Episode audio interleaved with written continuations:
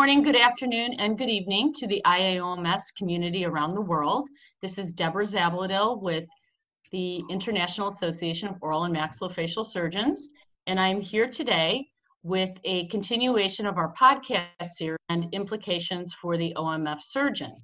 I am pleased today to be working with Dr. Rafael Martin Granizo from Madrid, Spain. Welcome, Dr. Martin Granizo. Thank you. It's wonderful to have you here, and you are the first European we're speaking to as part of this series, so we'll be very interested in hearing a little bit about Europe. But first, I'd like to talk about, I think, what is really unique to your story, and that is that you yourself contracted COVID fairly early on, and I think it was in the early spring of this year. Is that correct? And can you tell us a little bit about it? Yes, is that correct? Thank you. And first of all, I would like to thank the iJOMS for the kind invitation to share with you some of the sites that we have with the pandemic here in Europe. From my side, I'm very, very proud to be here, and thank you for your kind interview. So when I started with the COVID, because Europe was the second step from China when the virus moved throughout the world. Initially, as you know, it came to Europe through the door of Italy, and Italy, it was a couple of weeks ahead of the other countries here in Europe. Actually, it was amazing because I am a member of the Executive Committee of the European Association. And 1 week ago, at the last February, we had a meeting in Brussels, that we have a regular meeting there. And the guy that came from Italy, that was Manlio Galli, he came already prepared with the gloves and the mask and so on. And nobody cared about the virus. And it was amazing because here in Spain, 1 week later, we start to get infected. All of us, most of the people were in the hospitals and health care workers. And I was infected the first week of March.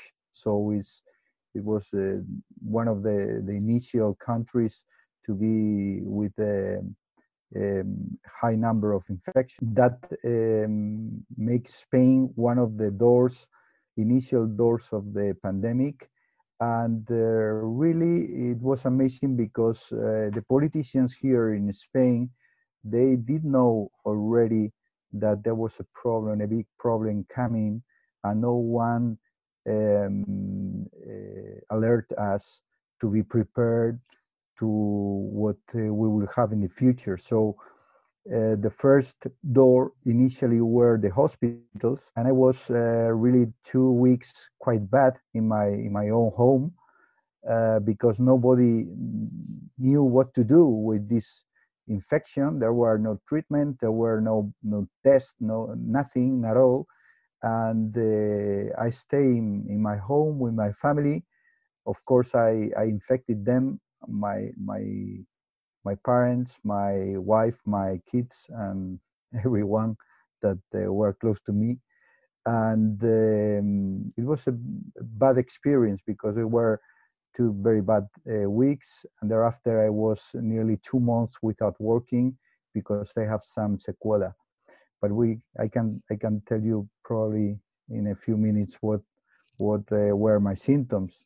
But this was my own experience. And so the first week in Spain, that was the lockdown, just before the lockdown, I was in my home to the hospital because I was infected and ill. And do you feel that you were infected by a patient or another clinician, or do you have any idea?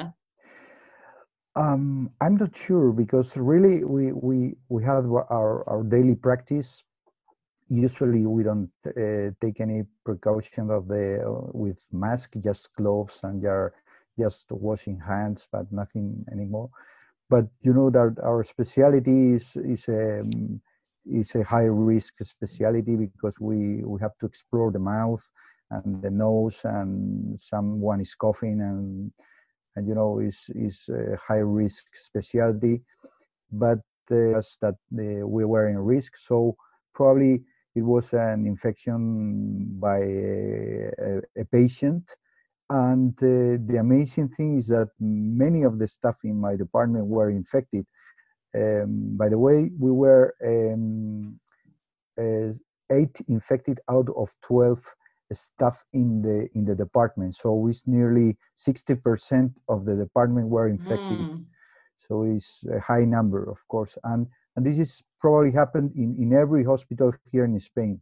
So it was a great problem, especially different from all the countries, because we have the highest rate in the world of infection of healthcare workers everywhere. So we have nearly 50%, 40-50% of the healthcare workers in Spain were infected. And that means 20% of all the infection here in Spain. So you can imagine what tragedy was inside the sanitary system. So absolutely. So it sounds like you self-quarantined for about 2 weeks, and then that went right into Spain being shut down. Is that correct? Yeah, that is correct. I was. Initially, I feel bad, you know, and I closed all my practice, and I phoned my office and everywhere to stop the surgeries. I went into my home. I start to feel bad, and really I was with cough, with fever, and it was amazing because we didn't have any treatment for this. So initially, I started with some, and you know, there were some messages from the media that said that it was contraindicated to use corticosteroids and non-inflammatory drugs. So I just used acetaminophen to reduce the fever, and it was amazing because there were no other treatment, no other antibiotics, nothing. So. I passed also the 1 week before starting with the symptoms. It was I was really that night very bad. I feel very bad, and I have distress. I have dyspnea. I have a problem with breathing. So I was really scared. But actually, all the hospitals were completely full of people.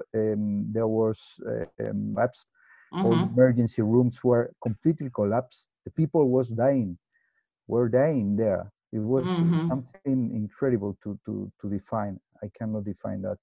And the people that were in my department that were working there, they moved to the emergency areas, but there were not space, not physical space to receive all the people that were coming this first week of March. So you can imagine the tragedy. So. And then I was recovering. It seems to me that one day I started feeling better, and I thought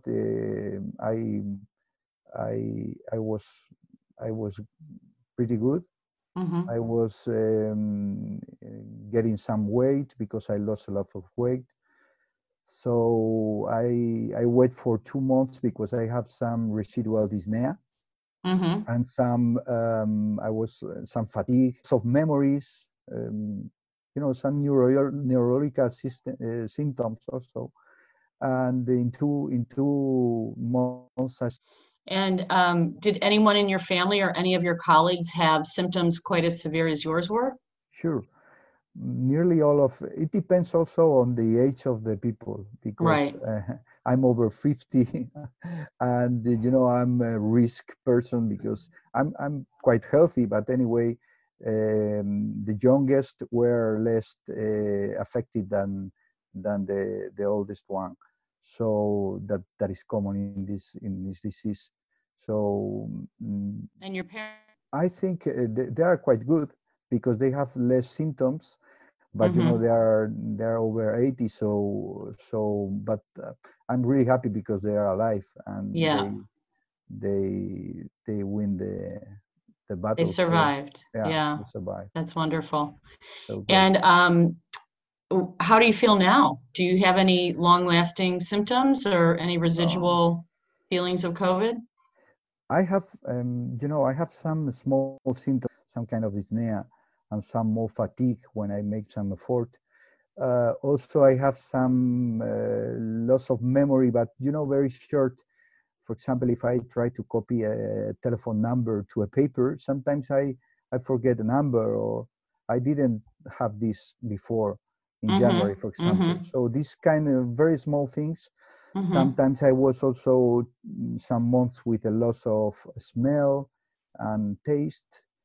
And this is not very important symptoms, but fortunately, but some sequelae are in my body, that's for sure. Okay. And then you said that, you know, your hospital was getting to be at capacity with COVID patients. Was there ever a point in time in Spain where there were overflow beds, or over, you know, you were taking over other buildings to house patients there, anything along those lines? Oh, yes. I think I compare this like a nuclear attack.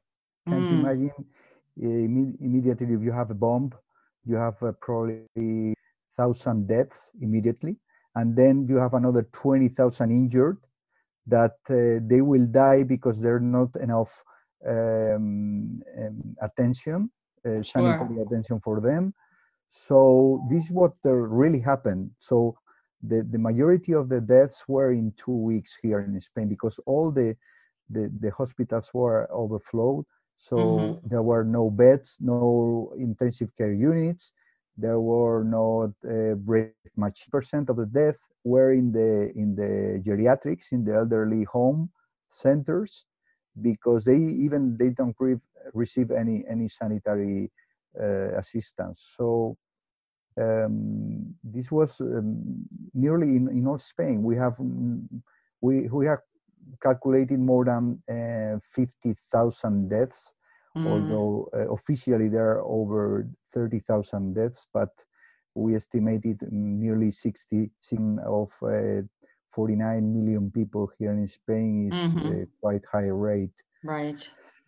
And right now we are in the second wave. So we are having very bad times right now, because also we are with the same politicians and governments, and they did nothing for these 8 months or 6 months. So we are not prepared as initial. This is what happened in Spain. I must tell the truth that really this only happens nearly in Spain. Probably the rest of Europe is managing the situation quite better than we are. But actually, Spain and Peru, I think, they are the two countries all over the world that we are managing the situation in a very bad way. I'm sorry to hear that. But I know you and your colleagues, I'm sure, are doing everything you can to at least treat your patients in a safe way and keep them out of harm's way. Can you tell me a little bit about what that looked like when you went back after the 2 months? What was your world like as an OMF surgeon, you know, after your own disease and then going back, you know, being off 2 months and going back? Initially, as Alex Martinez told, it was the initial stop of any activity. Of course, there were everything was collapsed, so we didn't have even surgical theater, just for some emergencies, but very, very few. So any private practice, normal activity was completely stopped and cancelled. Everyone were in their homes for nearly 2 months in Spain. So you can imagine there was not activity at all. And then when I returned, we started slowly to go on with emergencies, some cancer patients. And for example, in summertime, it was amazing because things were much better. And the politicians and the governments from the hospital, the directors, they started, or they tried to recover all the lost activity for these 2 months. And the problem is that the people was on summertime.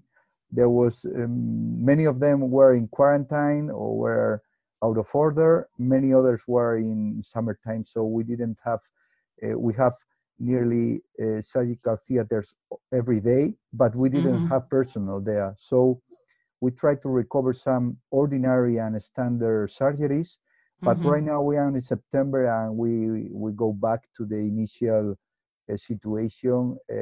Right now we only operate just the cancer patients, some fractures, something at all in the public system. Remember that here in Spain, 99% of the population is covered by the universal public free sanitary system. Okay. So the basis of the sanitary or health system here is public. Private practice is not a great number. So actually we are preparing for this new wave and new contacts, and trying to do our best with the patient that we have, but we have a lot of patient that we cannot go on with the treatment. So that is one of the secondary big effects that it has the pandemic right now. But if you have patients that have had more, only if they're in an urgent and acute state? Right now we are doing surgery in these patients. We are doing, because, you know, here in Europe, maxillofacial surgeons used to treat, resect, treat, and surgery and reconstruct all these patients. So we are doing it. We are prepared. We have time for them. But initially in March and April, we even stopped these patients. So it was some secondary effects. Not many of them started with radiotherapy or chemotherapy instead of surgery. So that is one of the problems that we have detected of these patients. But right now we're doing mostly fractures. Very few centers are doing some orthognathic surgery. But for example, I tell you that I don't, since I'm actually I'm focused on mostly arthroscopy of the temporomandibular joint. And since the pandemic in March, I've only done 2 patients. So this is very uncommon. And I have a very, very long number of patients in the waiting list. And we don't know where right now, because waiting lists are increasing number, and the patients still need some assistance in this case. Sure. And what about looking ahead to, you know, later in the fall and the winter? I know flu season is coming up for those of us moving into winter months. What are you thinking is going to happen, or what is the popular thought on? Do you think it will get more restricted? Do you think our cases will continue to spike? Do you have any sense of what's happening with all of that? I tell you, in Europe right now, it's a quite normal situation, except in United Kingdom and in Spain mainly.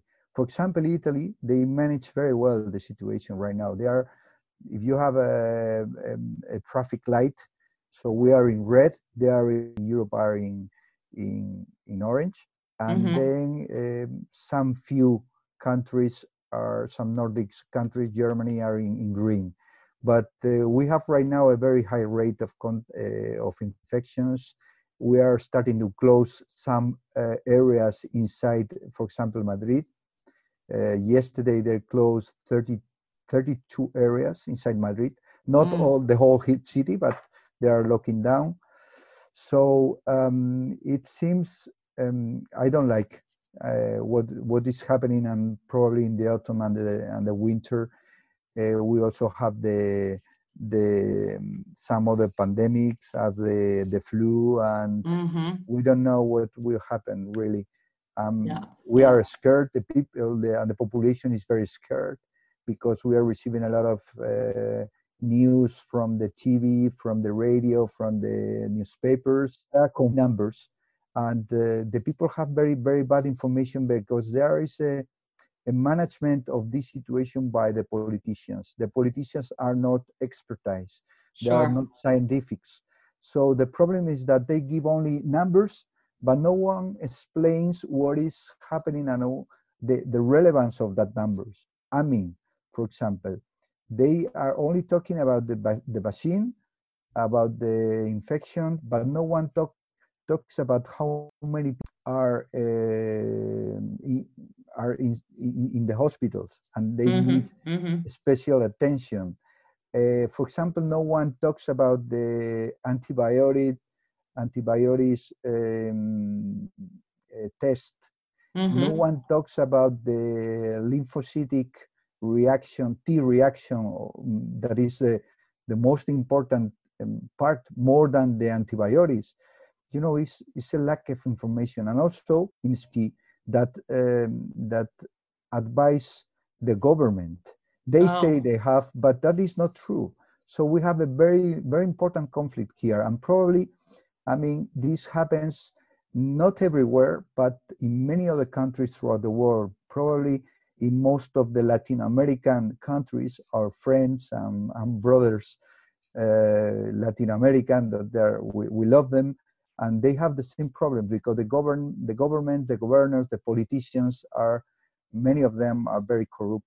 And they are not taking care of the health of the population. That is a problem in many, many countries in the world, and we are very worried about it, of course. And are there protocols that are coming out from them, or data that you can rely on, or what is the situation there?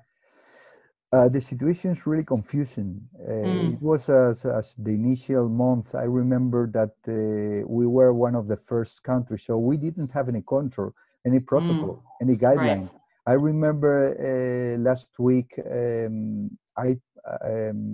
podcast by Alex Martinez. He told that he looked at the protocol. So we made our own protocols. I remember that here the Spanish Society for maxillofacial surgery, they did a very good protocol and guidelines for starting with activity in or maxillofacial surgery, and we didn't have any other base protocol, so that was a problem, and we are still missing them.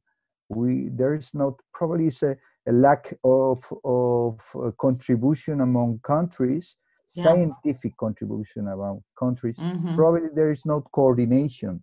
Probably the World Health Organization should have a chance to coordinate everywhere. But unfortunately, it is too politicized, and that is a problem with that association. Sure. So you have trainees that work with you, and what the implications were for your work with trainees during COVID, which is continuing. Yes. I tell you something, it's not so relevant, of course, but there was also a problem and a stop in the training and in the learning throughout the world, scientific learning. So we stopped the congresses, we delayed the congresses. Actually, we have this September, last week, we should have the 50th anniversary Congress of the European Association in Paris. We had to postpone it for next year. And this happens everywhere. So there is, of course, a lack of face-to-face congresses training. And fortunately, we have the web lectures and the online training system that is working quite well.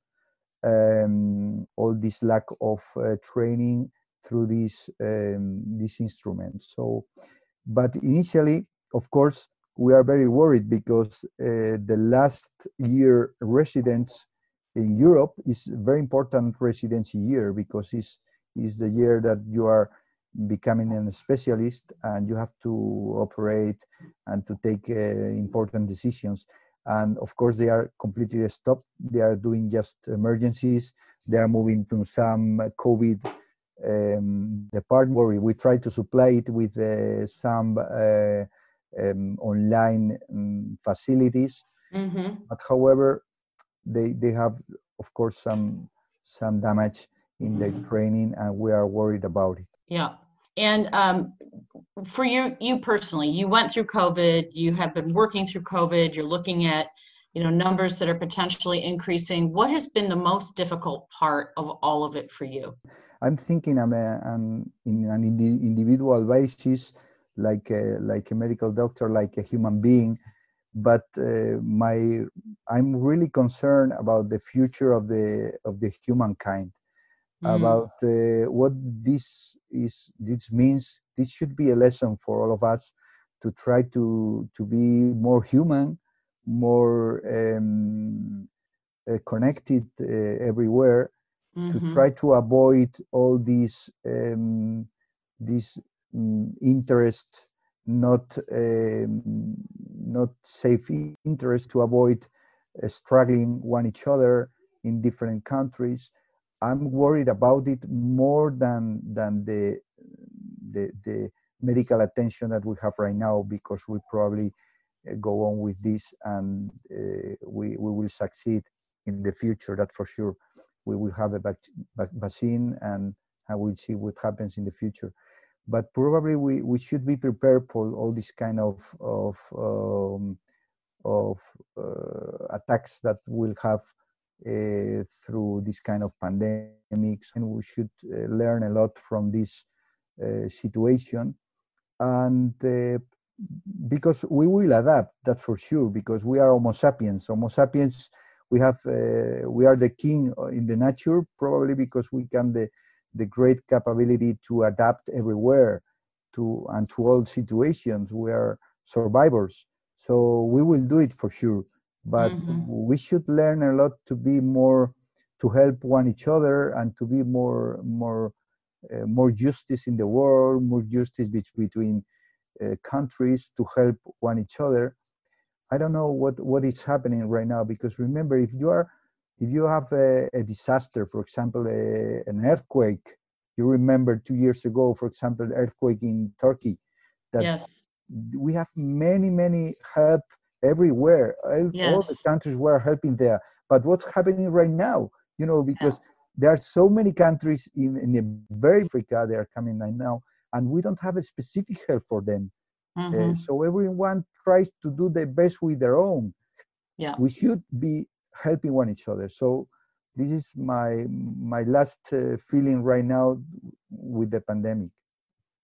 What did you learn personally, either about yourself or about, you know, sort of the human spirit, or what, you know, your practice of OMF surgery? What did you learn through this? What I've learned probably is that healthcare workers are probably the most important collective right now in our society. Of course, because people when see a danger to their health, they really know what is the importance of the people that try to avoid and to cure the people. So we need to recover this importance of we, the medical doctors, sanitary people, healthcare workers, as collective. So this is probably good for us in this case.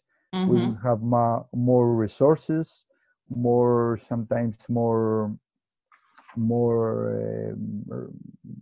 recruitment of this kind of people. But also we have to think of, we must protect ourselves to protect others. That is the final thing that I think in this case. Also, my feeling is that we as humankind, we should organize better the investigation topics. So we try to invest in the future in more investigation, development of some treatment, better treatments for everything, not only for this, could be promoted, the investigation. Okay. And I think that is the most important thing, because also we had, when we are in lockdown, every one of us, we have time to slow down, to stay at home, to recover some lost time with our families, with our friends, mostly with our families, to recover time for reading, for studying, for thinking, just thinking. We don't, sometimes we don't even have time to think, to stop, to, you know, to think what is, will be our future, or right. So on. So these are good things. And also maybe we can help to organize the world in some fashion that is good for all these people that try to take care only for themselves. So I think these are the good points of the pandemic. That's true. You just mentioned the slowing down and spending more time with family. And I know a lot of folks have mentioned that, you know, both OMF surgeons and, you know, other people worldwide have talked about just this issue of stopping and going a little slower and appreciating what you have. Do you think that you do more of that in the future, that you do slow down? Or do you see the minute you get back into the healthcare setting, you have to really work like you always have? Oh, I don't know. I think the problem sometimes with the human being is that we are very used to forget quite quickly about the things and to adapt. That is an adaptation mechanism. So probably in a couple of years with just history, and we will go back to the same crazy way of life that we had before. But of course, there will be people that will take more care for our elderly people, for the kids, for the education, for example, that has been very much damaged with this pandemic. So probably something will stay here of this. But I think time of period, we will be with many problems still for maybe a couple of years, because many things will change dramatically. For example, I'm talking about the ordinary congresses and meetings that we have, these very crowded meetings of thousands of doctors there. But right. we were very happy with this because we knew a new place. We met friends and colleagues. We share experiences, but this probably will change dramatically, and we have to probably not to touch one each other the way we used to do here, for example, in Spain, because they are talking what is happening in Spain, because why do we have so many contacts? And I say that the Spanish way of life is so different from many other places in the world, because we used to give, usually you shake hands, you give some hugs, so you are always in contact with each other, sure, having fun and so on. And this is our way of life. Yeah. We are not the only country, of course, in the world. There are many other countries with the same uses, but probably this will change for sure in the future. Well, thank you so much for all this this wisdom and for sharing your story about Spain and Europe overall. Is there anything that you'd like to close with? Anything that you'd like to tell your colleagues around the world? No, thank you for the opportunity, Deborah, of the iJOMS for this interview. I love it. I've been very comfortable with you and all the people there. I would like to share our experience here in Spain and Europe. Remember that we are still doctors. We are taking care of the health of the people. So try to do your best with helping others. Protect yourself, transmitter or a carrier of the virus. So try to change the way usually we take care of ourselves. And probably we are a big family of maxillofacial surgeons in all the world, and it's very important to stay connected. So this international association is the key point right now to connect everyone and to share experience and to help each other. So thank you very much, Deborah, and thank you, iJOMS. Thank you so much. This was Dr. Rafael Martin Granizo from Madrid, Spain. Thank you so much for being with us. We really appreciate your time and all you shared with us today. Thank you once again for listening to the iAOMS podcast series. iAOMS members receive additional benefits such as access to the iJOMS, educational resources, reduced rates for conferences, and more. To join or renew your membership, please visit www.iaoms.org. Keep up to date with our weekly podcast by following iAOMS on Facebook, Twitter, and Instagram for the latest news. See you next week.